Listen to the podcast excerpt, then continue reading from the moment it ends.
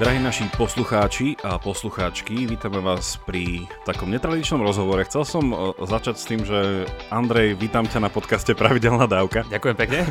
A, ale to by bol taký, taký typický rozhovor, keď pri, pri, privítame nejakého hostia, ale teda dneska sme tu my dvaja, e, tvorcovia tohto podcastu. No a ako viete, ideme sa baviť o takej, takej štedrej téme, čo do štedrosti myšlienok a nejakého hlbania a to je Matrix ako taký kultový fenomén alebo popkultúrny uh, fenomén. A ja by som začal, Andrej, iba tak, aby sme sa nejako tak, tak si nadhodili uh, tú diskusiu, že, že kedy si videl prvýkrát Matrix? No, to je dobrá otázka a idem teraz pekne do minulosti. Takže, takže prvý Matrix vznikol teda v roku 1999, povedzme si takto trošku chronológiu. Ďalšie dve časti vznikli v roku 2003 a potom samozrejme teraz okolo Vianoc vyšla posledná časť, čiže 2021. E, myslím, že pokiaľ si pamätám, tak ten prvý Matrix som nevidel okamžite, ale bolo to... Myslím, že nejak tesne som pozeral všetky tri časti, keď vyšli. Takže bolo to okolo toho roku 2003, povedzme, ale asi krátko predtým mm-hmm. som to videl, takže, takže tak za mňa. Ja som to videl s rozptylom. Uh, ja neviem, prečo mne sa, keď sú tieto trilógie, mne sa vždy stane, že pozriem jednotku a potom proste mám takú, takú, takú úzkosť z toho, že kedy konečne bude pokračovanie, tak dobre to skončilo. A stalo sa mi to aj pri pánovi prstenov, to bolo hrozné. Doteraz si pamätám. Koniec jednotky sme boli v kine, no hrúza. Trošku dlhší bol ten pán prstenov asi. Hej, hej. A ináč, že koľkokrát si to videl? Vieš čo, jednotku asi, fúha, čo ja viem, 5 plus krát. A, lebo akože my sme si to robievali tak, že ešte kým sme boli na strednej škole a potom sme mali nejaké voľné víkendy, ešte keď sme sa vracali domov, tak s bratom sme si často robili taký maratón, že sme si pozreli celý Matrix, teda všetky tri, potom časti už potom, čo to vyšlo. Čiže to sme pozerali, viem, že spolu aspoň trikrát. A predtým ešte, no, ale potom je to skôr také, že neviem, viem, že som hrozne pozeral, keď fičala taká mania, že hľada tam také tie skryté, neboli to priamo, že tie easter eggs, ale také, že nejaké že skryté reklamy. Neviem, že pamätáš si, alebo narazil si niekedy na ten fenomén, že v, neviem, či to bolo aj v ďalších, ale že minimálne v jednotke vo filme, že viacero takých skrytých reklam, napríklad na Hewlett Packard a takéto veci, že tie, sú tam značky tak veľmi zvláštne poskrývané. No, toto, to, konkrétne, t- t- tieto značky, čo si povedal, tie konkrétne nie, ale akože viem, čo myslíš. Ja som, ja som videl prvý diel najviackrát, a keď asi menejkrát ako ty. Podľa mňa štyrikrát som to videl a potom asi 2-3, myslím, že trikrát som videl tie, tie ďalšie diely, čo boli. E, posledný film som videl iba jedenkrát, ale to mi, to mi stačí na teraz, mám to veľmi čerstvo. No ja som teda spravil tak, taký background k tomu veľmi stručný. Je, že ja som rozmýšľal, že nejakú dávku by som mohol spraviť v tomto novom roku o Matrixe a tak som si tieto posledné Vianoce pozrel všetky, všetky štyri vlastne časti pričom som mal otvorený poznánkový blog a písal som si nejaké veci, hej, že čo, čo, sa tam, čo sa tam odohrávalo. Nie, nie je zápletku proste, že čo sa presne stalo, ale skôr v mojom prípade, že tá, taká zvláštna vec, čo vyznie možno pre niekoho, je, že som sa sústredil na niečo, čo by, čo by sa dalo označiť ako teológia Matrixu. Lebo on to tam je tiež a môžeme sa potom k tomu trošku dostať prípadne. A, ale čiže tiež som si všímal takéto skryté veci, ktoré tam boli a tiež popri tom všelijaké iné iné takéto skryté správy. Nielen náboženské, ale všeobecnosti, ale takisto tie, tiež tieto teologické myslím, že tam boli. Takže hej, určite. Je to dobré, že si to dal na takú zmysluplnejšiu rovinu, že tie skryté uh, veci naozaj, že chcú byť také inej povej ako komerčnej. Ja len viem, že vtedy nás to veľmi bavilo, že uh, na YouTube to kúkať. Ale hej, že presne, že ak, uh, že ak sa uh, teraz pýtate, že prečo robíme takýto zvláštny rozhovor, ktorý teda skôr bude takým, že dialogom, Čiže my sme sa nejako s Andrejom uh, stretli v tých našich myšlienkových dráhach, tie trajektórie sa preťali v tom, že sme ako si v novom roku obidvaja prišli k tomu, že chceme niečo povedať o Metrixe.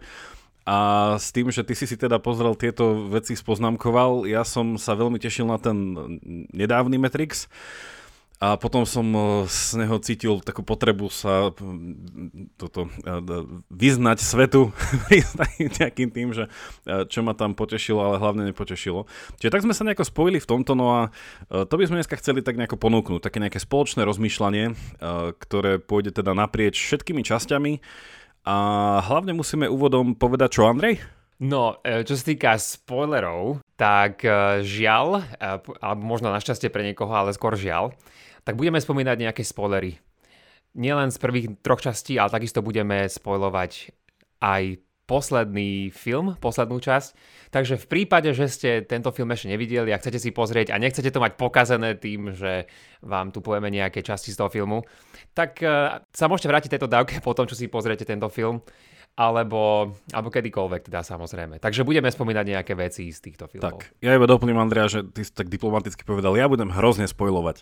Takže ak, ak, ak ste, ak tak, ste tak. to naozaj ešte nevideli a chcete si nechať, teda nenechať pokaziť tú trilógiu alebo teda ten nový film, tak eh, dajte si pauzu a počujeme sa zase o, o, o, o nejaký ten čas.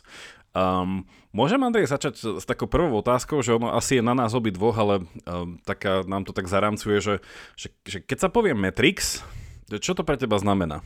Myslím, že v mojom prípade Matrix je už neodlučiteľný od toho filmu, takže znamená to tie veci, ktoré sú v tom filme. A jedna z otázok toho filmu je teda, že čo to ten vlastne Matrix je. A Neo zistuje, uh-huh. že čo to čo mu to ten Morpheus chce povedať tým, že sa nachádza v Matrixe. Takže je to skúmanie toho, čo to Matrix je a teda bližšie potom povedané, keď sa niečo o tom dozvieme, že čo je to tá realita, v ktorej žijeme. Ja si pamätám, že keď som to videl prvýkrát, tak ja som ešte vtedy rozmýšľam, že nakoľko som už mal na noske filozofiu, ale viem, že akože dosť rýchlo Uh, a už vlastne viem, čo sa mi vtedy stalo, lebo ja som veľakrát, nejaký dobrý film, tak hľadám, že nejaký, nejaký knižný podklad. A viem, že som vtedy akože googlil, googlil a že, že nebol akože žiadna nejaká že veľká kniha, ktorá sa volá, že Matrix, a potom, že podľa toho sa ide na, na, akože nahrávať. Ale som sa potom akože dostal takým tým klasickým vysvetleniam, že, že nachádza sa tam veľa, ja neviem, z filozofie uh, René Descartes a tak ďalej a tak ďalej. A potom, keď som vlastne študoval filozofiu, čím ďalej tým viac, som sa vracal k tomu filmu vo, v niektorých myšlienkach. A to sa mi vždycky páčil, ten, že, že pre mňa Matrix je, že taký, presne ako ty si to povedal, že, že pýtanie sa, čo je to realita, ale taký ten taký aktívny, e, pre mňa teda osobne taký, že aktívny, zdravý, ustavičný skepticizmus. Proste to stále dopytovanie sa, že, že neklabem ma niekto, že neklamem sám seba, že nežijem v nejakej ilúzii o tom, že kto som, čo som že a, tak, a tak ďalej. A však to, o tom by som chcel aj trošku povedať, že, že minimálne tá čerta tej Descartovej filozofie o tom, o tom zlom démonovi alebo nejakom géniovi, že, že, že tá je tam veľmi silne prítomná. Ja by som to ešte doplnil v tom, že, že podľa mňa sa táto nič, čo si teraz povedal, že nesie naozaj tými všetkými štyrmi časťami. A keď si myslím, že najviac koncentrovaná do, toho, do tej samotnej prvej časti, pričom tie diely dvojka a trojka načínajú inú veľkú tému a to je téma slobodnej mm-hmm. vôle ktorá je prítomná aj v jednotke, ale podľa mňa sú takto trošku viacej, dá sa povedať, že rozvrstvené. Mm-hmm tieto témy. Také prirodzené to spojenie, nie? že človek sa začne zamýšľať nad tým, že čo je realita a potom ako, ako náhle teda začneš, teda otvoríš túto otázku, tak to ako vedie hneď nejaké tie morálnejšie otázky, že aha, že ako ja v tej realite konám a z jej povahy akú ja mám možnosť, alebo ako funguje môj život. A potom prídeš, aha, že konám ako, tak, ako mechanicky, slobodne. Tak, tak, tak, no, no. Hej, že v tom bol ten film, v tom bol ten film veľmi, Takže veľmi dobrý, že naozaj tie myšlenky, ku ktorým to viedlo. No. Lebo potom e, ďalšia, ďalšia vec, ako hovoríš, ono je to prepojené, že nie len jedna otázka v tom, že, že čo je to tá realita. Teraz, keď na to prídem, tak som proste všetko vyriešil. No nie, pretože teraz tá ďalšia otázka je, OK, tak toto asi realita je, je tu nejaká fikcia, v ktorej žijeme, možno by som sa mal z nej nejak oslobodiť a možno keď chcem urobiť niečo znešenejšie, tak aj druhých ľudí. Ale potom, keď vieme, ako táto realita funguje, tak čo spraviť? Pretože ako vieme, a možno, možno sa k tomu dostaneme viac, že v, v tom filme sú znázornené osoby, ktoré vedia o tom, že existuje Matrix, ktorý je fikcia a napriek tomu sa rozhodnú v nej ostať. Pretože je to lepší život, je to komfortnejší život. Čiže je tam aj, je tam aj taký súboj rôznych tých hodnôt, ktoré máme a nie je to len o tom, že čo je to realita. Je to jedna z veľmi dôležitých otázok, ale nie je to jediná, ako hovoríš. Áno, ja tu môžem iba odkázať, že ono opäť, že veci, ktoré spomíname, nájdete aj v popise, ale že ja napríklad som už na, na tomto podcaste mal takú minisériu, když možno je na čase spraviť ďalšiu nejakú minisériu. A tá miniséria by sa dala v jednoduchosti nazvať, že, že aký je vzťah medzi uh, svetom a našou mysľou, v zmysle toho tiež takéhoto podobného Matrixovského hesla, že, že ak sa pýtam na to, že čo je realita, veľmi rýchlo, ale hrozne veľmi rýchlo prídem na otázku, že a teda, tak čo, tá realita je nezávislá odo mňa, alebo ja ju vytváram? A tam už sme v podstate v niečom na prieseči toho, že, že OK, že keď Neo pochopí neskôr, uh, teda dosť skoro, ale teda nie zo začiatku hneď, že, že on môže spolu vytvárať ten Matrix nejakým ohýbaním jeho pravidel, že, je, že, že funguje to takto aj v realite, alebo na druhej strane, že, že nie, že v realite je to všetko nezávislé a preto, a teda to už trošku naznačujem, že, že, že o čom ja by som chcel hovoriť v zmysle porovnania aspoň teda tej, napríklad tej jednotky e, s tou úplne, že poslednou, e, posledným Matrixom, že v niečom sa tam zmenil ten rozmer toho, že akoby e, sa, sa, v, tom, sa v tej poslednej časti viacej kladie dôraz na taký nejaký že rozmer virtuálnej reality v dnešných dňoch a také nejaké jej taká nejaká hm, harmonizácia alebo nejaká kyborgizácia, že, že ako tú virtuálnu realitu, ako ňou vlastne posilniť tú skutočnú realitu. Čiže vlastne, že, že mi to prišlo taký, taká zmena v tom, že, a to iba tak v jednoduchosti naznačujem, že ten prvotný Matrix bol naozaj taký, neviem, tak niečo taký Tolkienovský, nie? že taký, uh, že používam fantasy svet, na to, aby som spoznal skutočný svet v niečom, hej, že, že tá fantázia má svoju nejaký účel a môže ťa uväzniť, môže ťa oslobodiť, ale že je to také zrkadlo. A potom teraz mi to prišlo také, že, že sa trošku zmenila tá koncepcia toho Matrixu, že už zrazu ten Matrix bol the good place. Len musí byť nastavený správne, hej, že tá virtuálna realita musí byť nastavená správne. Ale však o tom, o tom bude reč. Podľa mňa je zaujímavé také pozorovanie, že som povedal, že tie filmy vznikli prvé tri pred rokom 2005 a spomínam ten rok preto, lebo, lebo Facebook. Čiže Facebook a sociálne siete, čo sa všetko rozmohlo, proste potom neskôr tlačítka like a tak ďalej a že žijeme v takomto biasovanom svete sociálnych sietí, a tento svet, ktorom dneska žijeme a ktorý je pre nás veľmi problematický tým, že tu máme všetké naše rôzne algoritmy, ktoré nám hovoria o tom, že čo vlastne, akú realitu mám pozerať, tak povediac, aké správy mám sledovať a tak ďalej, ktoré mi vytvárajú to, ako vidím ten svet, ako je štrukturovaný, tak táto sociálna realita tak ešte nebola v prvých troch Matrixoch, pretože nebola v našej spoločnosti reálne. Hej? Žiadny Facebook, žiadny Instagram a podobne, no Instagram, akože Facebook skôr a Twitter. No a potom, samozrejme, posledný Matrix, tak už žijeme proste v tomto svete, ktorý je oplnený tými sociálnymi médiami.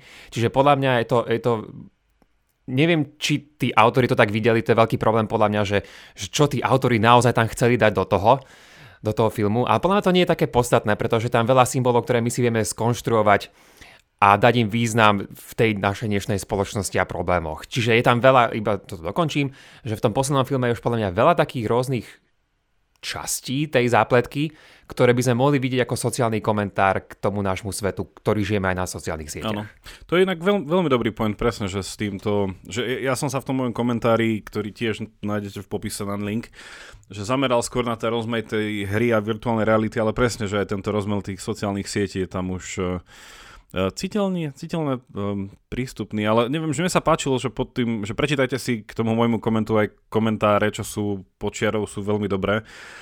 A mne sa páčilo aj, čo Juro Malíček, s ktorým som sa tu na podcaste už kedysi dávno rozprával o popkultúre a hviezdnych, o popkultúre a hviezdnych vojnách o, o, s týmto našim filmovým kritikom. A tak uh, jeho koment bol zaujímavý v tom, že, že nie je nevyhnutné, človek musí byť sklamaný z nejakej nenadväznosti týchto, týchto filmov, ale že, že možno je ten film sám o sebe dobrý aj v tom, že koľko nových otázok sa mu podarilo zase nejakým spôsobom vzbudiť že nemusím to, teda ja som to tak nejako e, zoširšia tak kritizoval, že teda mi to v niečom pokazilo detské sny, že ten nový Matrix už bol skôr taký, že ne, taký výplod dnešnej doby, ale že mi, e, ale na druhej strane naozaj, že, že aspoň tú diskusiu, ktorú vyvolal pod môjim komentárom, ktorá mňa veľmi akože obohatila, ale ako aj ty hovoríš, že, že nejaké tie e, sociokultúrne javy za tým, že ja napríklad nemôžem nevidieť, a to som ti aj písal, že, že celý tento film je v niečom taký veľký trailer k tej počítačovej hre, ktorá vyšla vlastne v tých dňoch, že tá vyšla koncom decembra minulého roka tá The Matrix Awakens, tá počítačová hra a vlastne tam je to v niečom takéže pokračovanie toho filmu. Tak to mi prišlo také, že trošku komerčný film, no. Potom je tak, taká otázka, čo súvisí s tým, s tou komercionalizáciou, že prečo vlastne tí autori, tí režiséri, a vtedy ešte prvé série to boli bratia Vačovskí, teraz to už sestry, ak si zachytil, takže sa snažili o to, No, to, to je tá otázka, že o čo sa snažili? Že podľa mňa to nemusí byť absolútne nejaký konzistentný svet, ktorý chceli skonštruovať. A ty mám na mysli to, že ja nie som si ani istý, snažil som sa to nájsť, nevidel som, možno niekto objaví, možno ty vieš, môžeš mi povedať, že či ono boli plánované nejaké pokračovania po prvom Matrixe. Lebo v istom zmysle mi to príde ako taký seba obsiahnutý svet, ten Matrix, že tam sa to mohlo kľude skončiť. A určite sa to mohlo skončiť po treťom dieli. No a teraz zrazu máme štvrtý diel a musíme to nejak eh, nejakým spôsobom aj forsovať, že ak, akú to má nadväznosť hej, na tie prvé tri diely. Takže tam to je pre mňa také problematické trošku. A tiež iba spomeniem a načrtnem, že, že tiež si nemyslím, súvisí to s tým e, takým tým plánom, či tam vôbec také niečo existuje, že keby chcel niekto rekonštruovať tú teológiu, ktorá sa nachádza, v tom Matrixe. Že podľa mňa nesmieme začať tým, že budeme predpokladať, že ono sa tam nachádza nejaký systém teologický, ktorý má proste význam a musím na neho prísť. Ak na ňo neviem prísť, tak je to moja chyba. Ja si nemyslím, že ono tam je od začiatku nejaký, nejaký systém, ktorý je, ktorý je konzistentný. Aspoň ja som ho teraz nenašiel. Že tam strašne veľa tých symbolov, o ktorých sa dá hovoriť, ale že by to bola nejaká, nejaká zmysluplná teológia, ktorá dáva zmysel, tak to asi nie. Že ono to je taký synkretický systém, ktorý, ktorý berie z viacerých rôznych tradícií, podobne ako o tej filozofii sme sa bavili. A ešte sme si vôbec nespomenuli všetko, iba Descartes sme spomenuli, ale tam ešte iné veci, postmodernizmus a, a ešte niečo iné nájdeme. No a teda, že pri tej teológii vidím tam proste rôzne, rôzne, rôzne tradície, ktoré sú tam spomenuté a podľa mňa je to preto, sa vrátim k tomu, čo som, ako som začal a ty si spomenul, že lebo lebo režiséri vedia, čo má spraviť film úspešným a čo diváci chcú vidieť. Keby sme to poskytli ako nejaký jednoduchý, dáme tomu, že komentár filozofický, alebo, alebo ešte horšie, zo súčasného hľadiska komentár na Bibliu, tak nikto by to nechcel počúvať, pozerať. Hej? Ale keď tam dáš proste nejaké strieľačky a obsiahneš to, dáš to do toho príbehu, tak jasné, že to bude oveľa viacej pútavejšie. Čiže možno keď tam nebude iba kresťanstvo a keď tam budú nejaké iné systémy náboženské, niečo iné, čo dneska rezonuje u ľudí, tak to tým spravíš oveľa viacej populárnejšie. Ale tým naopak, podľa mňa hrozí to, a aj sme to videli, že strácaš tým tú konzistenciu, ktorú by to ináč mohlo mať. Ja by som súhlasil, že ono aj jednou to známkou teda toho postmodernizmu by bolo, že tam nemôže byť nejaký ten nejaký master plan, že nejaký proste, že taká veľmi väčšia, hlbšia nejaká alebo širšia významová nejaká vrstva. Eh, len akože, čo hovorím, ale to iba mám také, čo som čítal, že nie som v tom až úplne ponorený, že pri tom, nazývam to nový Matrix, pri tom poslednom, že, že naozaj mi tam uh, v niečom vadili tie komentáre typu, že uh, teda asi, možno si si všimol, že tento posledný už režirovala iba jedna z tých sestier, už nie teda v dvojici. Hej. A že také, že um, oni to, že teda čo som čítal, že išla do toho preto, lebo keby to nespravili oni aj s týmto štúdiom, tak by ich predbehol niekto iný, lebo tí herci by proste do toho išli a neviem, čo, to, že prišlo mi to také, že trošku že znúdzečnosť ten film.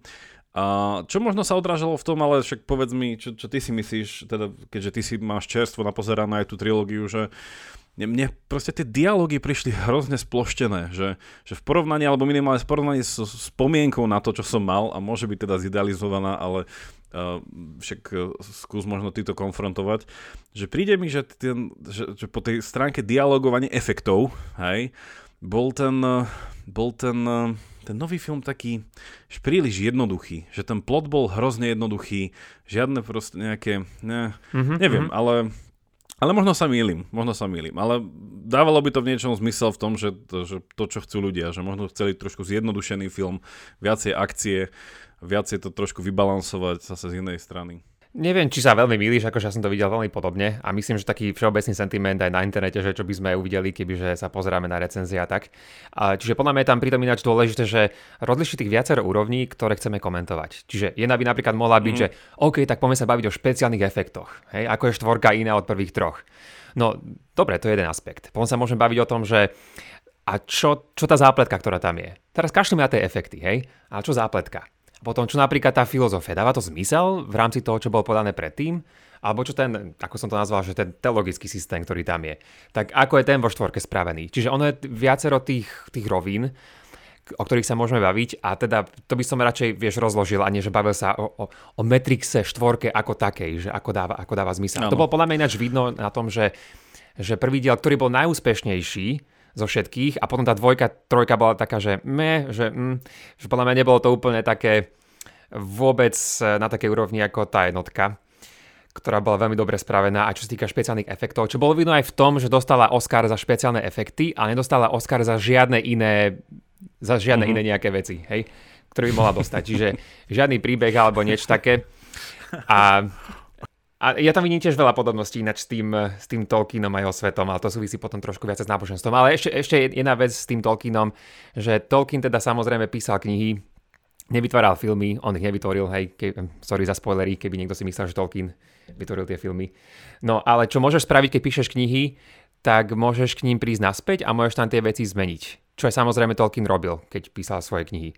Ale keď máš filmy napísané, správené, zrežirované, tak nemôžeš proste prísť naspäť a teraz editovať to, čo je už vonku. Takže to je tiež podľa mňa problém v tomto, hej, v tej konzistentnosti, že to nie je kniha poďme presne, ako si povedal, že na ten eh, level analýzy, ktorý chceme, že aj ako sme to uviedli, že z pohľadu teda uh, naz, nazerania na nejakú teológiu a nazerania na nejakú filozofiu. Len uh, hovorím, to bola iba moja taká ešte posledný výdych frustrácie s tým, že mi to prišlo veľmi také z, z, veľmi zjednodušene sa ako keby dal na to pozrieť ako na taký komerčný uh, konsekvenc, nejakú konsekvenciu nejakého dopytu po tom filme. Ale určite podľa mňa ľudia už počuli, teda na, našim poslucháčom nebude ani tak nejako podľa mňa proti srsti Uh, že spojenie, že filozofia Matrixu, alebo že vidie tam nejaké filozofické veci, ako aj ty si naznačil, že, že hneď tak človek tak nejako uh, súz, súzvučí s tým, že slobodná vôľa, teda aj ten problém tej reality. Ale to, čo ty si povedal, že teológia Matrixu, to mi príde už také trošku, že, uh, že čo sa tým presne myslí, že čo, čo by mala byť teológia Matrixu, tak možno skú, skúsme začať týmto, že čo ty pod tým by si chápal a potom môžeš možno aj povedať nejaké už konkrétne veci z toho filmu, čo si tam našiel nejakú tú teológiu. Je, jeden rozhovor nie priamo od uh, nejakej sestry Vačovskej, ale niekoho iného, čo bol z toho tvorivého týmu, že ich pointou nebolo dať nám odpovede na tie veci, ale podobne ako máme v našom podcaste, aby sme začali pýtať rôzne otázky dôležité. Takže to som rád, to je super na tom, že proste nemusíme tam nevinutne nachádzať v tom odpovede a snaží sa v tomto zmysle nejakú konzistentnosť, ktorá by tam mala byť. Čiže keď sa vďaka tomu spýtame nejaké otázky, tak to je super. Čiže s tým súvisí tá náboženská rovina a nechcem tam hľadať ja v tom opäť nejaký že veľký kohezný systém, to nie. Ale od začiatku, ako to pozeráme, tak je podľa mňa každému zrejme, že sú tam nejaké náboženské súky a referencie a možno dokonca aj nejaký že taký príbeh alebo príbeh spásy, čo sa niekedy volá, že soteriológia. Že tam príbeh, akým niekto môže byť oslobodený od tej fiktívnej reality, v ktorej sa nachádza. Je tu nejaký problém. Každé náboženstvo je o tom, svetové náboženstvo dneska je o tom, že je tu nejaký problém a je nejaké riešenie na to, ako vyriešiť. A v tom sa líšia, že čo presne ten problém, ako presne ten problém vyriešiť. Že Matrix má tiež svoj problém a tiež sa ho snaží vyriešiť.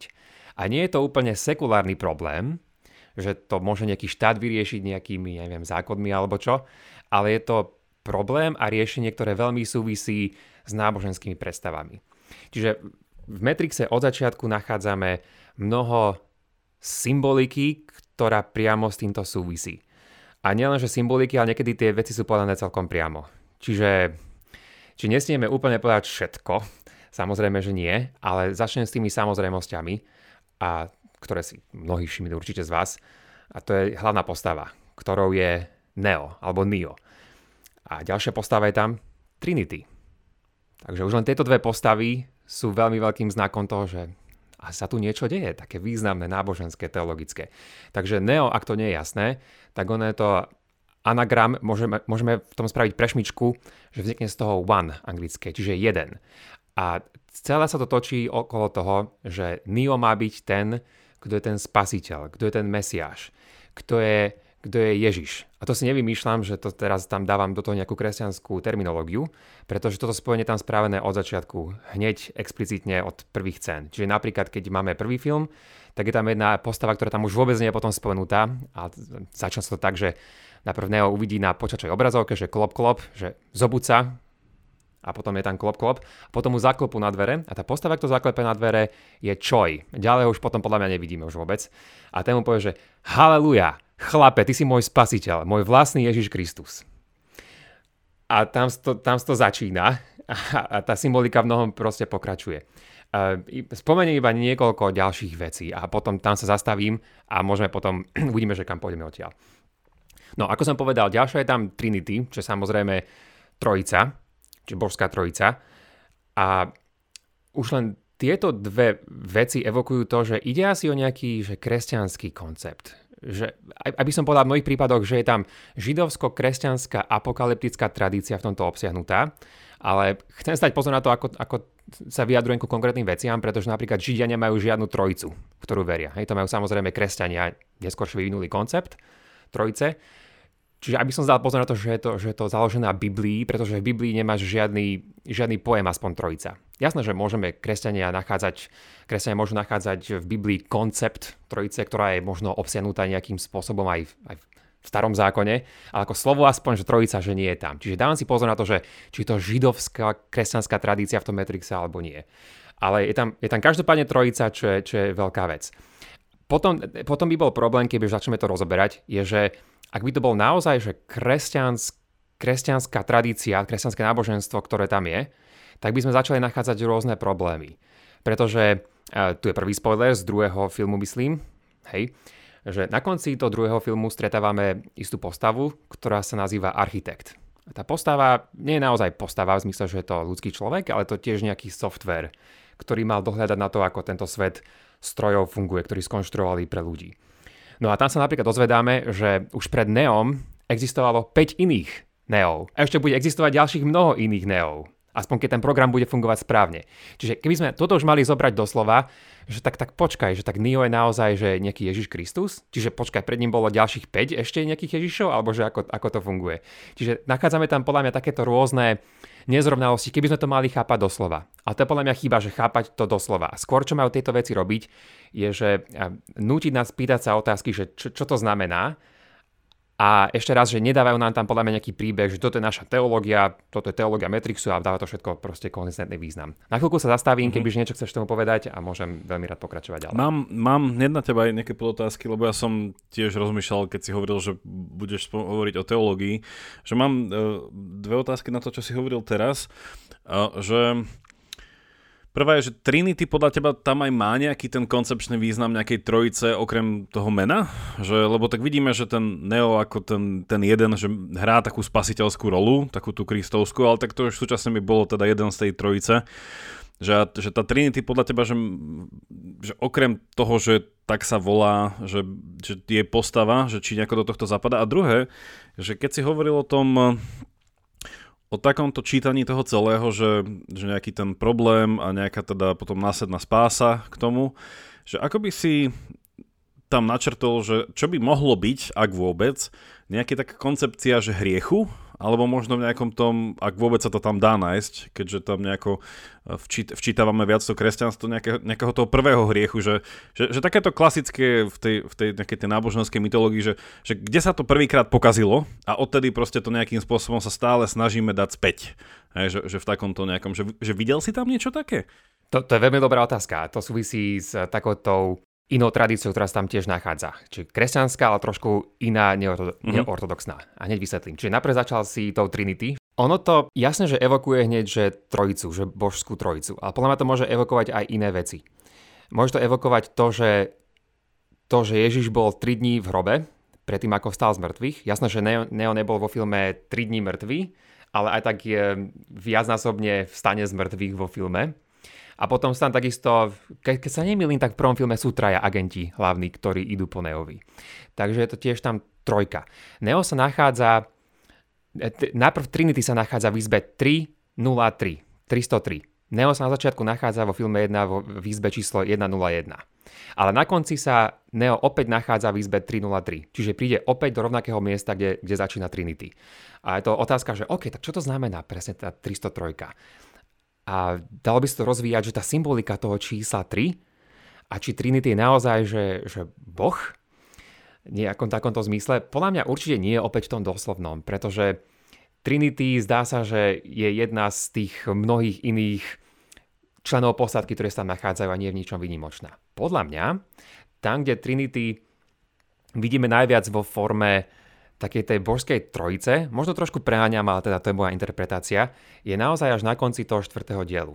A tam sa stane toto, spoiler, kde na konci Trinity a Neo padajú z mrakodrapu dole, už sme ich videli viackrát takto padať, padajú dole a nakoniec je to Trinity, ktorá začne lietať, ktorá ich, eh, ktorá podrží vo vzduchu a vznášajú sa v ňom.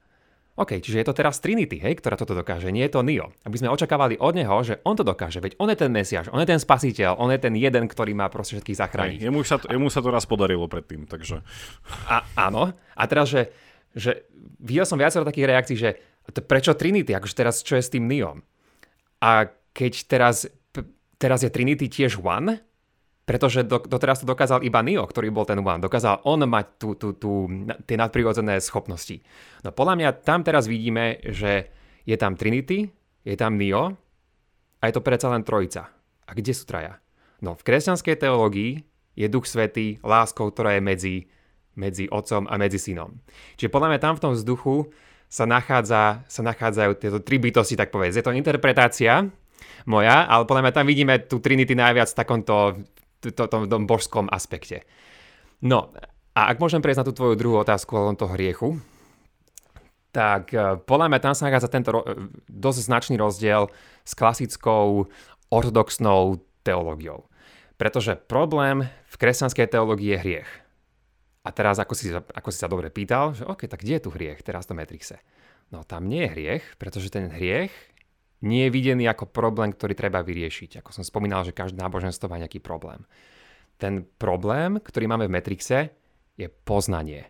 A podľa mňa, že čím viacej pokračujeme do tých ďalších dielov, zvlášť v štvorke je to veľmi markantne videné, tak tým väčší dôraz je na, na to, že ide o problém poznania.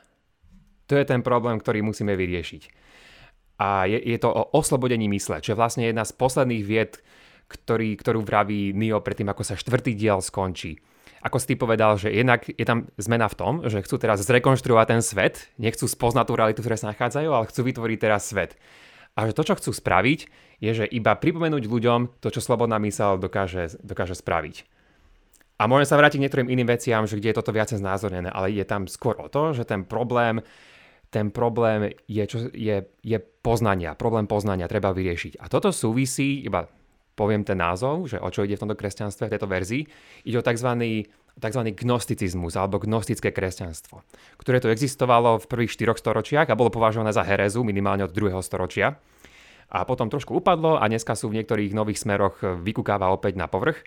Ale bolo teda verzia kresťanstva, ktorá existovala, ktorá hovorila, že problém nie je hriech, problém je poznať to, ako je tento, tento vesmír skonštruovaný, ako existujú tie rôzne bytosti, ktoré nás chcú uväzniť, spraviť z nás otrokov, žmurk, žmurk, nadväznosť na filmy. A vyslobodíme sa spomedzi toho, keď spoznáme, ako, ako tento svet funguje. Tento svet, ty si myslíš, že je stvorený týmto, týmto dobrým bohom, ktorý je opísaný v Biblii.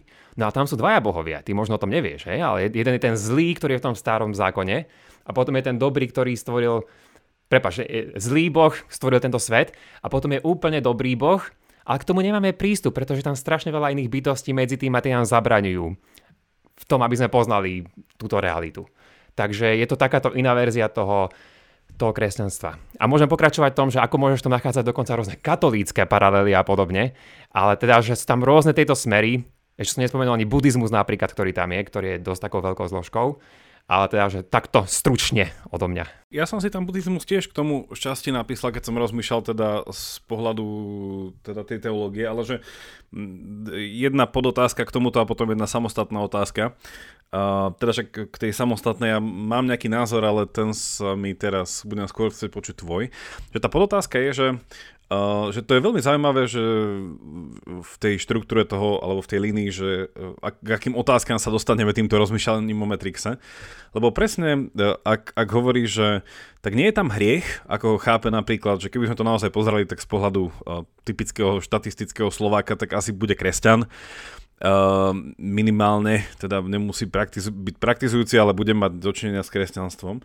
A však a možno by ti namietol tým, alebo povedal, že však jeho takom tom bežnom chápaní, um, hm, že kresťanstva, že hriech mu príde, že, že je nedostatok poznania a necíti sa byť proste nejaký heretik. A povedal by ti, že neviem, však aj uh, tento Ježiš povedal, nie, že odpustím, lebo teda odpustím oče, lebo nevedia, čo robia. Že vlastne že však hriech práve z nevedomosti, alebo proste z klamu, že vlastne som uveril nejakému, nie, že, že to, to, to, toto mi prišlo, že vedel by si k tomu povedať niečo viac, že, že v čom presne je tá hereza a v čom by možno aj to ortodoxné kresťanstvo stále vedelo. Akože ja už tam z filozofického trošku vzdelania vidím ten, ten tzv. sokratovský ideali- intelektualizmus, kde podľa minimálnej istej interpretácie Sokrata, Sokrat každé zlo chápal ako nevedomosť, ale teda to nebolo zlo v zmysle v tom takom, takom náboženskom chápaní, ale že zlo je v podstate omyl, lebo nemám dostatočne veľa informácií a potom tak tí, uh, tí Sokratovci vedeli povedať, že však keď viem, čo je dobré, tak nemôžem to nerobiť. Že to, že to nerobím, nie je nejaký, uh, to, že mám nejaké, neviem, som pokúšaný niekým a tak ďalej, ale to je iba to, že, že fakt nevidím ten celok, že keby som fakt mal plnosť poznania, tak nemôžem konať istým spôsobom. A tam je potom problém toho, že to nemáme a tak ďalej. Tak ďalej. Ale každopádne, že tá otázka na teba, že čo by si povedal takémuto bežnému kresťanovi, že však eh, on sa necíti heretik a súčasne vníma hriech mm-hmm. ako nevedomosť. No tam je ten rozdiel ten, že či sa zastavíš pri, pri poznaní a spravíš tam bodku, alebo si povieš, že, že existuje nejaká externá realita, ktorá nie je len materiálna, ale že nejaký aj Boh, voči ktorému sme ako osobe zrešili a ktorú sme odmietli, alebo ktorej lásku sme odmietli. Čiže nielen jej poznanie, ale že to príde nakoniec k tomu Bohu. A podľa mňa ináč takýto veľmi zvláštny symbol sa nachádza, rozmýšľam, v druhej časti, si myslím, tejto trilógie najprv, teda už to nie je trilógia. No a tam, tam prišiel Neo do Zionu, alebo do Sionu, čo je teda referencia na Jeruzalém mimochodom kde sa nachádza mimochodom opäť chrám, kde sa nachádza mnoho vier, mnoho rôznych náboženských tradícií, čo nie som si istý, že je to trošku interpretácia, že v Jeruzaleme sa nachádzalo mnoho náboženských tradícií, čo je skôr komentár o dnešnom Jeruzaleme ako o tom predošlom. No a každopádne, keď tam príde Neo do toho, do toho Sionu, tak tam stretne, myslím, že nejakú nemenovanú ženu a tá mu povie, že ona má syna Jakuba, ktorý sa nachádza na gnóze, čo je názov lode. Jakub, či ty, tvoje meno, Jakub sa nachádza na gnóze a potom nejaká iná mu povie, že a ona má dceru, ktorá sa nachádza na lodi, ktorá sa volá Ikarus. OK. A ja som na tým zamýšľal, zamyslel, lebo podľa mňa všetky veci, aspoň tak beriem, že mnoho vecí, ktoré sa tam nachádzajú, tak majú alebo mali by mať potenciálne nejaký význam. Podobne ako keď ja som a snažím sa byť e, dobrý fotograf, rozmýšľať foto- fotografiami a keď chceš mať dobrú fotografiu, tak tam má byť všetko, čo tam má byť a z toho, čo tam nemá byť, tak to dáš preč. To, čo tam nepatrí na fotografiu, dáš preč, lebo to závadzia. Čiže ak tam niečo je v tom filme, tak podľa mňa by to malo mať nejaký význam, že tam nie je náhodou úplne. A k tomu opäť potom prichádzame k tomu, že koľko rôznych skrytých symbolov je tam v tých rôznych filmoch. OK, čiže keď sa vrátim k tomuto, čo som práve povedal, že podľa mňa tie lode tá gnóza a ten Ikarus predstavujú dva rôzne spôsoby, ako rozmýšľať o tomto poznaní. Že jeden, ktorý, ktorý je ten gnostický, tak si uvedomuje, že existuje nejaké poznanie, ale takisto nejaký boh, k ktorému sa máme dostať. A to, ako sa dostaneme, nie je našou vlastnou snahou, ale je to, musíme, musíme prijať pomoc z hora, ktorá nám príde a pomôže nám pochopiť to práve poznanie. Aj preto prišiel Ježiš v týchto gnostických tradíciách, aby nám pomohol, pretože my sami na to nemáme. Čiže, dobre, gnosticizmus je z dnešného pohľadu heretický a tak ďalej, ale tam, je tam predsa len to uvedomenie si toho, že existuje nejaká božská realita, ku ktorej máme mať prístup a ktorú je, ktorej pomoc potrebujeme, aby sme prišli na to, čo je to pravda. Kdežto Ikarus bol v gréckej mytológii niekto, kto sa snažil letieť vlastnými silami, ktorý nemal nejakú božskú pomoc z hora a preto aj tak dopadol, ako dopadol. Hej, čiže celkom neúspešne. Čiže to je ten podľa mňa rozdiel medzi tým, že že či sa snažím prísť na to poznanie ja sám, nejakým štúdiom nejakých vieš, vedy, vedeckých disciplín a podobne. Počúvaním podcastov. Poviem, počúvaním podcastov a rozprávaním sa o Metrixe. Uvedomím, uvedomím si toho, že tu čosi viac ako veda, že tu nejaké iné hĺbšie poznanie, ktoré súvisí aj s tým, že existuje nejaký boh a ten má pre nás nejaký plán a tak ďalej. Potom ináč ďalšia otázka, nie, ja len to poviem, že a kde je boh v Metrixe? že ak je to o teológii, tak kde je Boh, lebo podľa mňa ani raz sa nepovedalo slovo Boh v celom filme. To len tak nadhodím. To mám ako druhú otázku. No, Toto, k tomu sa nechcem dostať, lebo to prepojíme v niečom aj s tou filozofiou. Ale iba nadôvažu k tomu, že opravom, ak sa milím, že neviem, či to bola tiež nejaká ráno kresťanská hereza, že pelagianizmus a to tiež bol v podstate v tom, že, že sa dokážeš uh, spasiť vlastnými silami, niečo také. Áno. Lebo že, že to mi príde také, že ono často sa to zabúda, keď sa uh, napríklad keď, uh, keď sa v do kresťanstva preberá Aristoteles, že presne ten, to, tú nadstavbu tých, ako to nazývame, že tých, tých kresťanských cností na tie klasické, teda tie aristotelovské cnosti.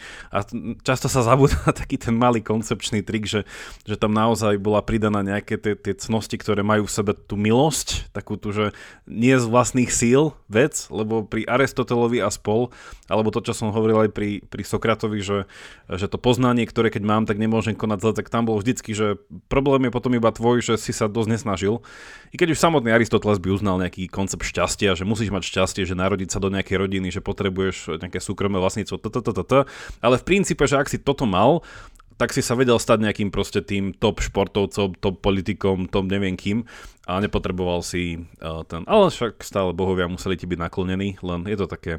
Každopádne, že tá uh, moja otázka, ktorú som tu mal už od začiatku napísanú a ja by som mu predstavil takým takou kontradikciou, ale teda je to tá otázka, ktorú si teraz povedal, že kde je Boh v Matrixe?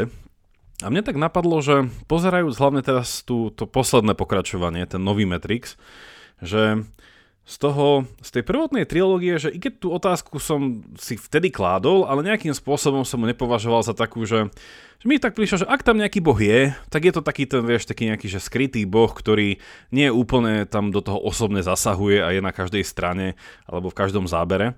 No ale keď som pozeral tento nový, tak mi nedalo jednoducho si nevšimnúť, tú, tú, nevšimnúť, že na rozdiel od toho, že keď v tej trilógii bola taká potom dominantná postava toho agenta Smitha, Takže vlastne teraz sa to obratilo na to, že ten pôvodný, ten, ako si ho nazval, ten architekt, tá nejaká, ten, ten software, ktorý dohliada na to, aby samotný Matrix vychytával svoje chyby.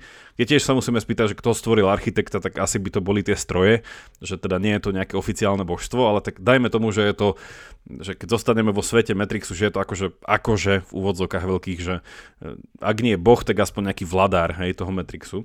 No a prišlo mi možno, a však a tam teda pozvem teba do toho rozmýšľania, že že aj po filozofickej, ale aj po teologickej stránke mi prišiel taký opäť taká Taká veľmi zaujímavá zmena, opäť, ja by som povedal, že k horšiemu, ale môžeme to kvalifikovať že iba ako zmena, že ten architekt, ktorý teda bol v tej trilógii, tak v tej štvrtej časti už nie je. Je tam nejaká jeho nadstavba, že ja to sa som to vnímal, že to nejaká druhá generácia, alebo neviem koľká generácia v architektoch.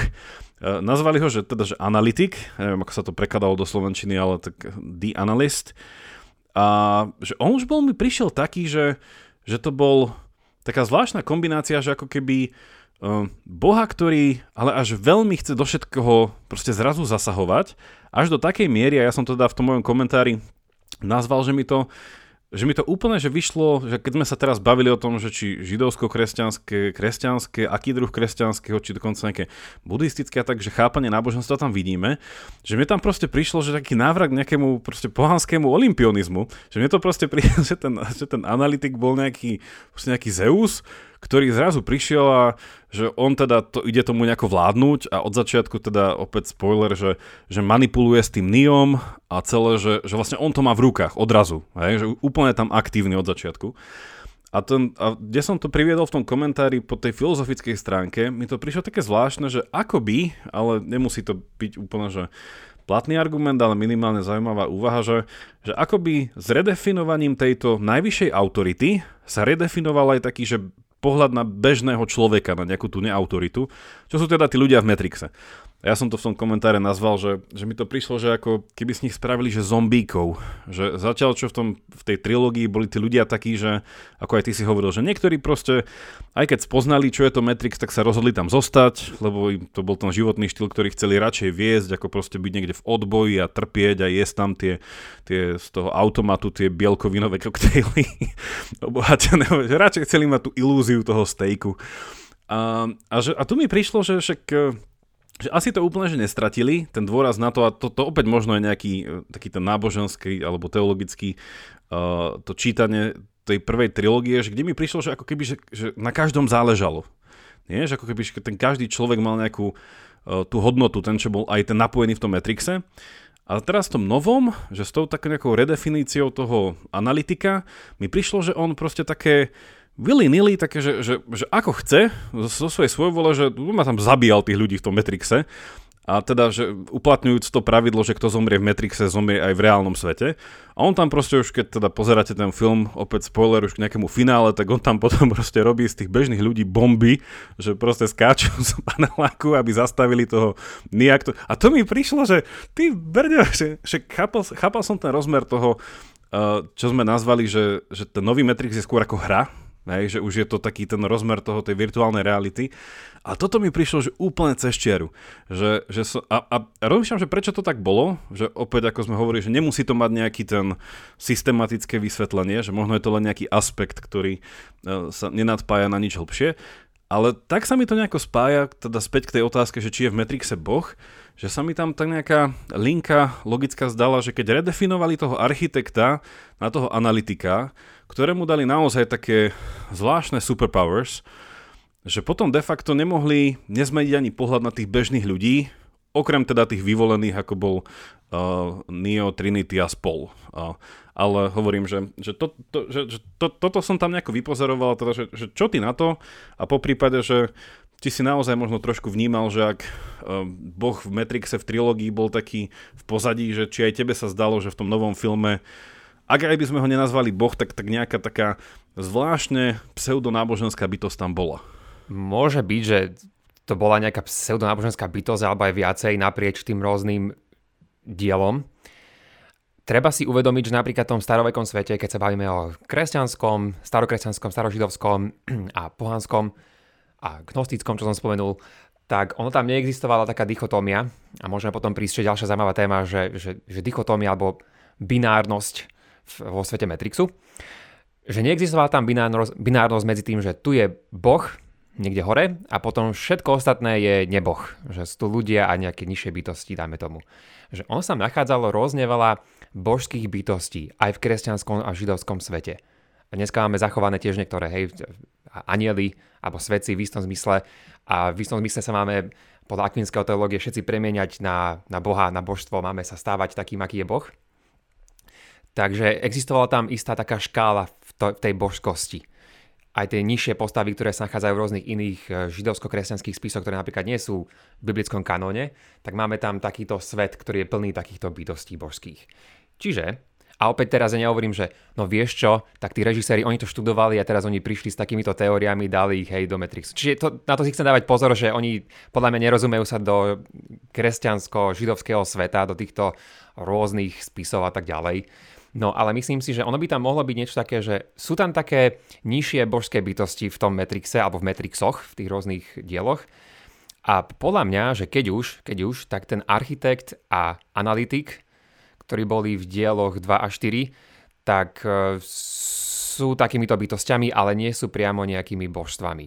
A ja som spomenul v tom mojom predošlom bloku, že ono tam asi nie je spomenutý žiadny boh Matrixa, a to nie je úplne pravda. Pretože napríklad som si spomenul, že v druhom dieli to bolo, kde boli, kde boli tieto dva svety, ten reálny a Matrixovský, a existoval tam medzistav medzi tým, to, ta, ten metrostanica tam bola. A mimochodom tam je ďalší taký, taký dobrý skrytý, skrytá súka, sa to volá, že Mobile Ave. Čiže mob, mob, Mobile Avenue by to malo byť, len ten mobil je to bez Ečka, čo by malo byť asi mobile s Ečkom na konci. No ale keď si urobíš prešmičku, tak dostaneš limbo, čo je prechodný stav, hej? Čiže ten stav stredoveky, kde chodia stredoveky. Koncepcia, ktorá bola rozvinutá v stredoveku, kde, kde sú duše niektoré zachytené zvláštne narodených detí, zomrelých, teda nenarodených, zomrelých detí. No, eh, čiže tam sa nachádza strojvodca v, tom, v, tejto, v tejto časti, ktorý povie Niovi, že tu v tejto časti, tu som ja Boh pretože tam bol naozaj veľmi silný. Čiže to je jedna taká zmienka, čo povedal, ale podľa mňa to neznamená, že naozaj že v tom celom svete, hej, že tam e, má tieto božské síly. A jedna vec je, čo povieš, a druhá vec je, či je to pravda. Ale potom, keď si spomenieš, tak na konci tretej časti sa tam nachádza jedna, hm, no postava, sa nachádza jedna robotická mysel, tak povediac, ktorá sa nazýva Deus Ex Machina. To je tá, tá tvár robotická, ktorá sa rozprávala s Neom a ktorá s ním uzatvorila tú dohodu ktorý, hej, teda, že Neo pomôže zbaviť sa toho agenta Smitha, ktorý sa stal vírusom teraz. Takže táto, táto robotická postava má tam takúto kvázi, kvázi úlohu, aspoň je tak pomenovaná. A potom ešte ďalšia taká zmienka je, že v tom poslednom štvrtom dieli vidíš Nia pracovať vo firme, ktorá sa volá nie už Deus Ex Machina, ale Deus Machina. Čiže to som rozmýšľal, čo to presne znamená. Hej, neznamená to, že tam je zrazu, že Boh znázornený alebo čo. Ale podľa mňa, aby som to uzatvoril nejaký tento môj myšlenkový sled, že sú tam takéto rôzne kvázi náboženské bytosti, ale vrátanie tej robotickej mysle, nemyslím si, že má byť vnímaná ako nejaký boh. Skôr, čo si myslím, je, že opäť keď sa máme vrátiť tomu Tolkienovi, takže je to takýto svet, ako mal Tolkien. Fanúšikovia vedia, že v pozadí tohto celého sveta, v pozadí stredozeme sa nachádza Boh a mnoho rôznych ďalších náboženských bytostí, alebo náboženských vyšších božských bytostí. Gandalf je jednou z nich. Čiže ten boh sa, sa volal Eru Iluvatar, ktorý bol v Tolkienovi, ale nikde ho nevidno. Proste nevidíš tam toho boha vystupovať, ale on sa nachádza v rôznych z tých všetkých veciach, ktoré sa tam dejú, tak povediať cez prozreteľnosť. A v druhej časti vidíme Morfea, v druhej Matrixovej časti vidíme Morfea v, v istom bode povedať, že vidím prozreteľnosť, vidím cieľ, vidím zmysel. Takže to mi skôr príde, že existuje tam niečo, alebo teda môžeme sa s tým hrať takto myšlienkovo, že existuje tam niekto, nejaká mysel, nejaká božská mysel, ale nevidíme ju, ale je tam predsa mm-hmm. niekde v pozadí. Ja som toto spomenul aj v úvode a že toto mi príde také zaujímavý taký, že rozdiel, alebo že to, to, ten nejaký ten významový posun, že, že ja som tu fakt, že tú prvotnú trilógiu vnímal, že ten rozmer, že ten rozmer Matrixu bol ako ten, ten pán prstenov, že, že, že keď si v Matrixe, tak vlastne, že si uvedomí, že, že cieľ je ísť mimo Matrix, ale musíš ísť cez tú Matrixovú skúsenosť, že ti to dáva také to, to zrkadlo. Že podobne ako ten fantasy svet, že fantasy svet je vlastne nástroj na lepšie poznanie reálneho sveta. I keď s prvkami podobností a možno nejakých uh, analógií, ale uh, každopádne, že, že vždycky cieľ je návrat do toho skutočného. A tu bolo akože zaujímavé na tom, že, že, že s tým že s tým, teraz s tým, s tým Morfeom si mi to tak trošku uh, podsunul, že ja som bol hrozne teda, takže to je asi moje subjektívne vnímanie, čiže môžete, nemusíte súhlasiť, že to také taká, ja som to nazval, že taký že veľmi zlý origin story, ktorý vymysleli Morfeovi, že opäť spojujeme, že, že on bol vlastne v niečom neviem ako to nazvali, túto kategóriu tých e, ľudí v Matrixe, ktorí sú vlastne virtuálni, ale že vedia cez nejaký hologram alebo niečo žiť aj v tom nemetrixovom svete, že ako nejaký taký, ako to nejaké, nejaké vedomie, ako nejaký stelesnený program alebo niečo také. No a to, to, to mi prišlo, že, že presne tam sa porušila ten taký ten rozmer toho, že ten Matrix bol ako keby nástroj na hľadanie reality, ale je to vlastne niečom nástroj na vytváranie reality. A ja som aj v tom mojom komentári um, spomenul náš obľúbený um, film, teda obľúbenú pesničku z filmu, nie, že Everything is Awesome. Tí, ktorí poznáte, viete, že, že je to také chápanie Matrixu zrazu ako Lego. A že keď ten Matrix bol chápaný predtým ako program, ako taký veľmi, veľmi, veľmi uh, komplexný algoritmus, že teraz to bol v niečom, tá metafora sa zmenila naozaj na tú uh, na takú inú metafyziku. Že ja neviem teda, že ako ty by si vedel do tohto, že, že po teologickej stránke tam dať, že či sa zmenila nejaký, že, že, že ako keby to prevzala iná náboženská tradícia, ale mne po filozofickej stránke tam proste asi nemôžem nevšimnúť taký hrozne veľký posun, kategorický. A tam, tam bol ten moment, keď som sa rozprával, hovorím aj s, s Jurom, že samo o sebe to nemusí byť zlé, že je to v podstate iba vytvorený ako keby, že otvára to nové otázky, hej, nejako reflektujúcu do, reflektujúce dobu. Že ako si spomínal tie sociálne siete, tak všetci vieme, že proste Facebook sa teraz, teda a všetky ostatné veci sa premenovali na, na meta a teraz to tu idú rozmetať v štýle, že uh, idú dať veľký dôraz na ten zážitok z tej virtuálnej alebo z tej posilnenej reality a Facebook si dal vlastne toto za cieľ, hej, že to, to on bude teraz robiť, že chce byť pionierom v tomto celom. Čiže je to v niečom, že to, čo vnímame ako, hm, nie že realitu, ale ako takéto spoluvytváranie reality. A to mi prišiel ten Matrix úplne na seba zobral. Že takto sa nejako predefinoval, pochopil sa viacej ako taký hravý, tvorivý. A v niečom to bolo také, že opäť um, uvidíme, že, že či bude ďalší Matrix, lebo zaujímalo by ma, a, a tam by potom bolo veľa zaujímavej aj, aj tej nejakej morálnej filozofie, ale určite aj teológie, cez to, že že aké nejaké nové, ako ty si to nazval, že problémy uh, budú vznikať pri tejto rekoncepcii Matrixu ako niečo, čo spolu vytvárame a máme nastaviť, aby sa nám v tom lepšie žilo, nejaký ten súzvuk Matrixu a reality. Že keď, dote, že keď dovtedy bol ten problém toho, že je tu nejaká zlá technológia, ktorá nás kvôli energetickej vojne e, nejako zotročila, a keď vlastne toto by už nebol problém, lebo zrazu prišlo rozdelenie, že nie všetká technológia je zlá a teda má slobodnú vôľu a teda je tam aj nejaká dobrá technológia, s ktorou máme budovať lepšie zajtrajšky v nejakom tom, čo som nazval nejakej tej kyborgizácii. Tak myslím, že, že čo tam by mohlo vzniknúť ako nový problém? Že, že či to budú také klasické post um, humanistické dilemy, že že ako ďaleko je príliš ďaleko v nejakom tom nejakom spojení človeka a technológie, alebo či to budú opäť nejaké tie otázky typu, že nie, že ani, že, že ako ďaleko je príliš ďaleko, ale že nevyhnutne, napríklad si predstavujem pokračovanie Peťku, že tam príde niekto, že to bude možno nejaký, nejaký ďalší starosta nejakého ďalšieho mesta, ktorý bude šťastí tento kyborg a povie, že, že on mal nejakú víziu a že, že všetci ľudia majú byť, e, ja neviem, e, úplne uploadnutí na nejaký cloud. A tam mi príde, že však sa zase vrátime do tej, že iba sa obratom vrátime k Matrixu k jednotke. že, zase budeme v stave, že všetci ľudia budú napichnutí na cloud ale zmeníme tam vlastne, a vlastne, no, úplne to nepad, lebo zase tam zmeníme to, že už tí ľudia, ak, sa, ak by sa to dalo, tak nemajú niekde svoje fyzické telo, ale že už budú žiť ako ten program. No neviem, každopádne rozmýšľam, že aký taký, taká zápletka by tam bola, keby uh, to takto pokračovalo ďalej. Ale teda to bol v niečom taký ten môj, uh, nazval by som to asi problém s tým novým Matrixom, ale čím ďalej tým viac vnímam, že ono v podstate to iba Um, preto ja som to tak nazval v tom komentári, že to, ono to tam, tú, tú triolo, trilógiu, alebo teda tú, tú, tie základné heslá to prvého Matrixu nejako neohrozilo. Len si prepožičalo postavy a spravilo to taký, že nový film na báze Matri- inšpirované Matrixom. A, ale tie otázky sú zase veľmi zaujímavé, ne? Že ktoré, to, ktoré to otvára. A možno to bude taký veľký benefit toho nového filmu. No tak určite, akože zrazu keby, že žijeme v spoločnosti, kde máme robotov ako našich, tak povedať rovesníkov, ako mali v štvrtej časti, tak asi by to otvorilo tie typické etické otázky, ktoré riešime dneska. Jedna moja kolegyňa tuto študuje dokonca transhumanizmus a teológiu, takže myslím, že by to bolo celkom zaujímavé. A tiež mňa napríklad zaujíma, že keďže sa zaoberám, ako vieme všetci, že veda, náboženstvo, tak ako by to bolo v tomto novom, novom svete, kde by sme existovali s takýmito vedeckými poznatkami očividne, v roku 2199 plus 60, kde sa nachádza teda ten štvrtý posledný diel, tak čo tie staré proste, že staré, ale hej, z toho pohľadu staré tradície, ktoré by existovali.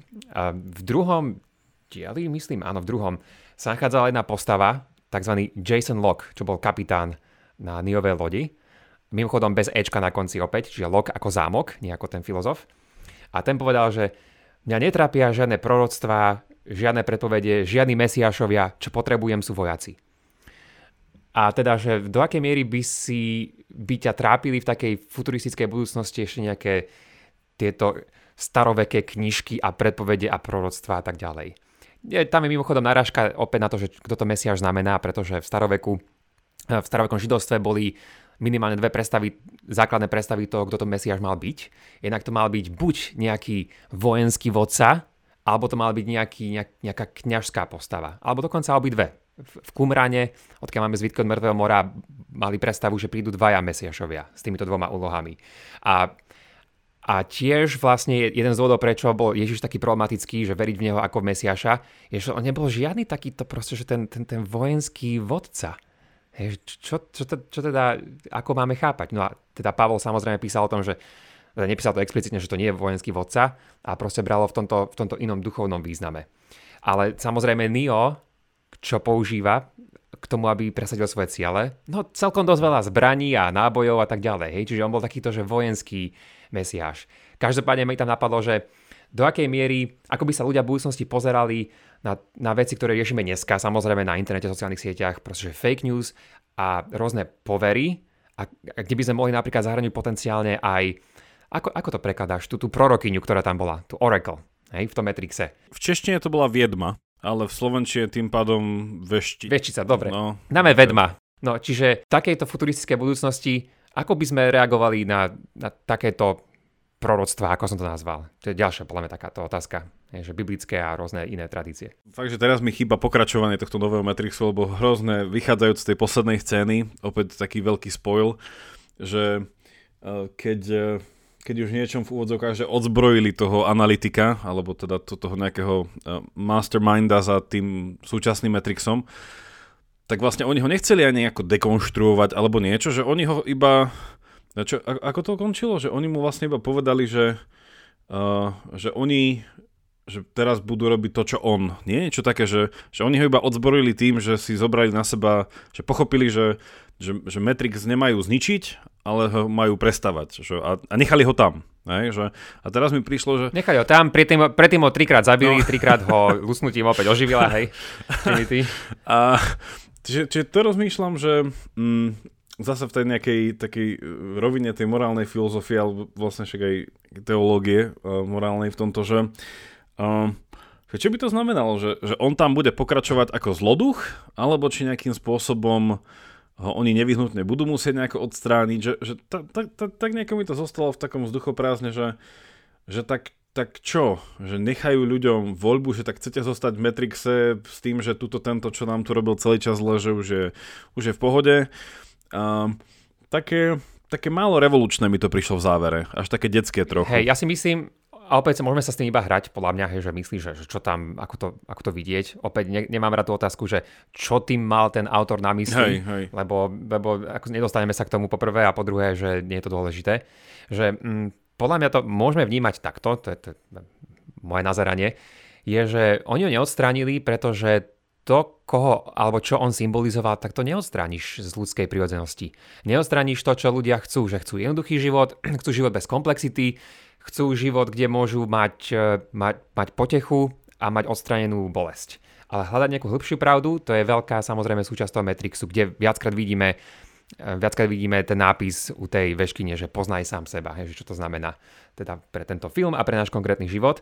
A tam ten napríklad analytik na konci hovorí, že on tých ľudí pozná. Poznám vás dokonale, tých dvoch, hej, Trinity a Nea pozná.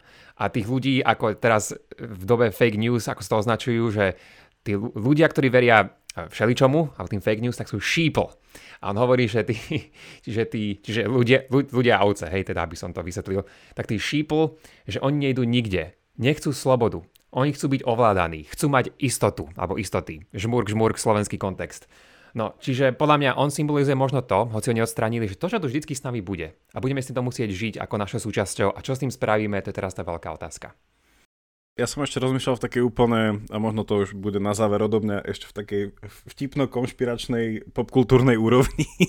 No poď. Ktorá je iba skôr na potešenie ako na nejakú explikáciu, ale že uh, videl si ale uh, seriál, že Good Omens, alebo čítal tú knihu? No asi nepoteším, asi nie. Uh, nie, tak ono, ono v krátkosti, ono je to taká fa- fantasy kniha, ktorú napísal Neil Gaiman v porúpa- spolupráci s Terry Pratchettom a teda vznikol z toho seriál akože mne sa páčil, lebo tam boli moji obľúbení herci, ale pointa je tá, že sa uh, aniel, teda nejaký vrchný aniel a vrch, vrchný čert dali dokopy, uh, lebo uh, pochopili, že po teologickej stránke uh, furt to má smerovať nejakému eskatonu, že, že prídu nejaké tie posledné dni a potom proste príde ten svet potom a tak ďalej a, a oni si proste uvedomili, že ako je na tom svete dobre a že nechcú po to prísť.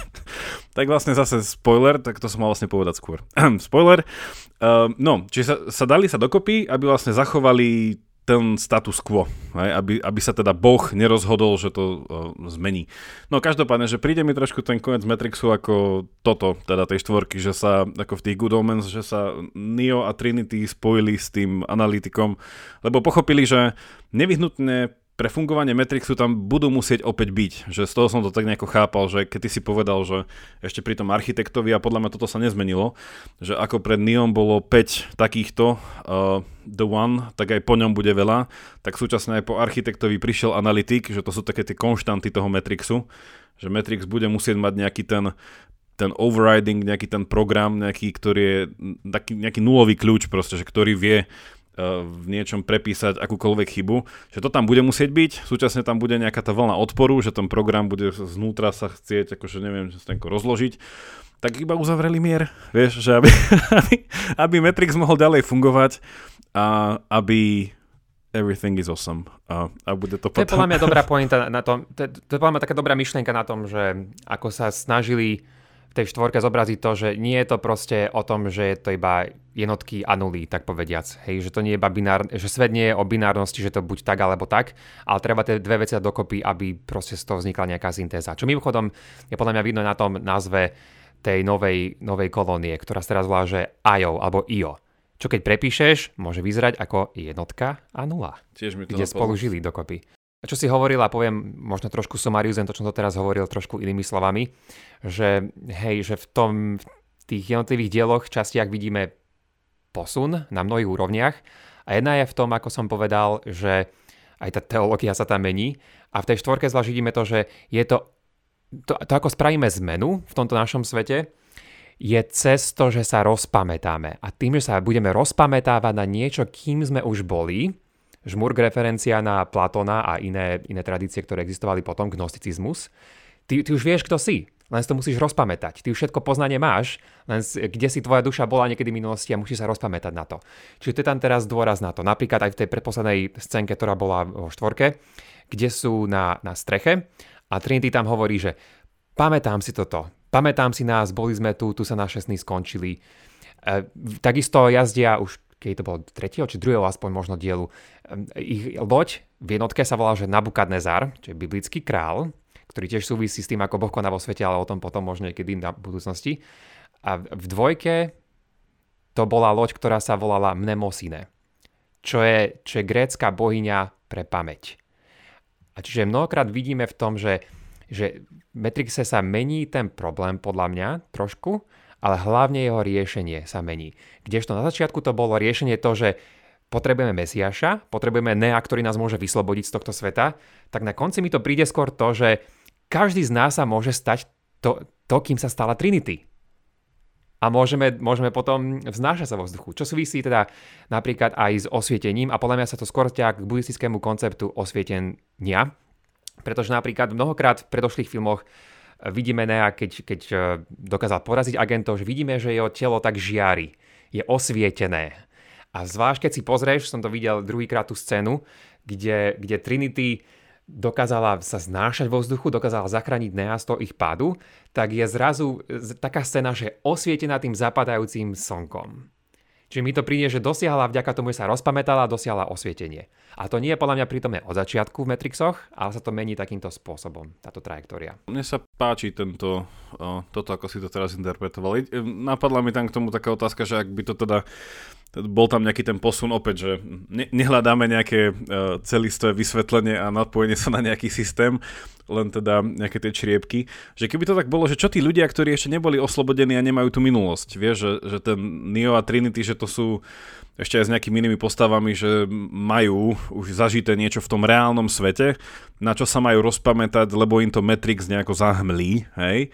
Ale že čo tí ľudia, ktorí, keď, keďže sme v, tom, v, tej, v tej koncepcii, že sú, ako to bolo pekne v tej jednotke, a, tak kultovo pomenované, že sú pestovaní aj, v tých plantážach na, na baterky, na tú, um, takže však oni nemajú snáč, že, že nevyhnutne ako keby tam bol taký ten, uh, takéto vykročenie, že musím uh, stráviť nejaký ten čas mimo toho Matrixu a potom aj keď ma ten Matrix zase uväzní, tak tak potom je až tá sila toho rozprávania. Že neviem, že trochu, že, že tam mi prišla tá otázka, ale chcel sa ešte na záver spýtať, ak nechceš na toto zareagovať. Neviem, či to úplne, že opäť konzistentne vykreslené v, v tom filme, ale myslím si, že je to, je to teraz už o tom, že v buddhizme sa nachádza istý koncept, tzv. Že samsára, čo je cyklus, v ktorom sme uväznení a máme sa z neho vyslobodiť tým, že prídeme na to, rozpamätám, rozpamätáme sa, prídeme možno rôznymi cvikmi, sú rôzne tradície, ako na to prísť, prídeme k osvieteniu. A že ako ty vieš, že si samsáre? Že ty keď tej samsáre si, tak problém tej samsáry je, že ty nevieš, že si samsáre. Že najprv si musíš uvedomiť, že si v samsáre, aby si mohol sa snažiť odtiaľ nejak dostať. Aspoň to je moje chápanie to, ako to funguje. A že ja si myslím, keby som sa mal opäť trošku s tým hrať, že tí ľudia, ktorí tam sú v tom Matrixe, tak sú akoby v tom samsáre, ale pritom nevedia, že v nej sú. A že každý z nich si myslím, že môže mať nejakú tú minulosť, len proste vôbec o tom nevie, že sa nachádza v takom systéme.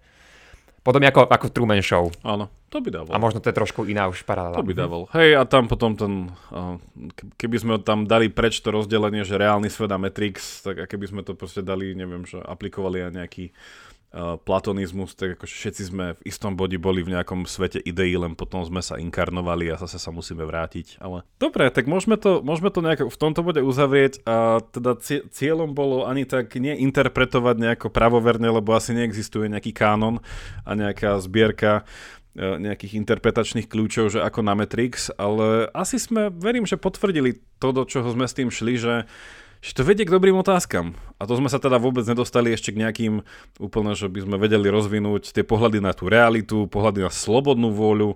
A veľa vecí sme už aj na podcaste spomínali a môžeme to tak akože iba povedať, že neviem, že aj tento uh, kinematografický kúsok uh, je fakt kvalitný v tom, že nás takto rozrozmýšľa. Takže za to, za to im vďaka. Tak a ako povedal Morpheus, je rozdiel medzi tým, že poznáme cestu a tým, že po nej kráčame. A ešte poviem, že tam, tak, tak. A že dáme si pozor takisto, že môžeme vďaka tomu tiež rozmýšľať podľa mňa úplne našom praktickom živote. Nad sociálnymi médiami a tými rôznymi vecami, čo, čo sa do nás dostávajú každý deň. Ako podala Najobi, tá kapitánka, že je veľmi ľahké zabudnúť, koľko šmu Matrix pumpuje do našich hlav, až pokiaľ sa z neho neodpojíme.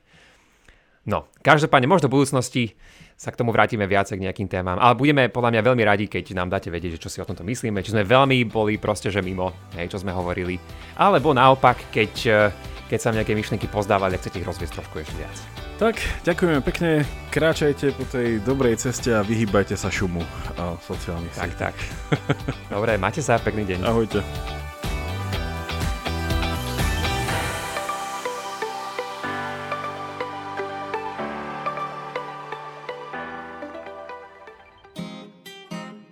Viete, čo je to piatoček? Ja vôbec, ja akože absolútne vôbec, hej. Skutočne? Nie. Piatoček je satirický podcast nie len o politike. Klamstva, klamstva a klamstva. Kristýna, Viktor a Adam vás v ňom každý týždeň prevedú tým najbizarnejším, čo sa stalo na Slovensku aj vo svete. V každom dieli vyberú aj tragéda týždňa a na záver sa možno aj trochu opustia. Čože? Piatoček vychádza prekvapivo každý piatok. Vždy vo výplatný termín júnovi, júlový, to znamená vo výplatnom termíne za kalendárny mesiac mája. Nájdete ho vo všetkých podcastových aplikáciách. A je jen. Poskávame vás všade. Viete čo, urobím to tak, že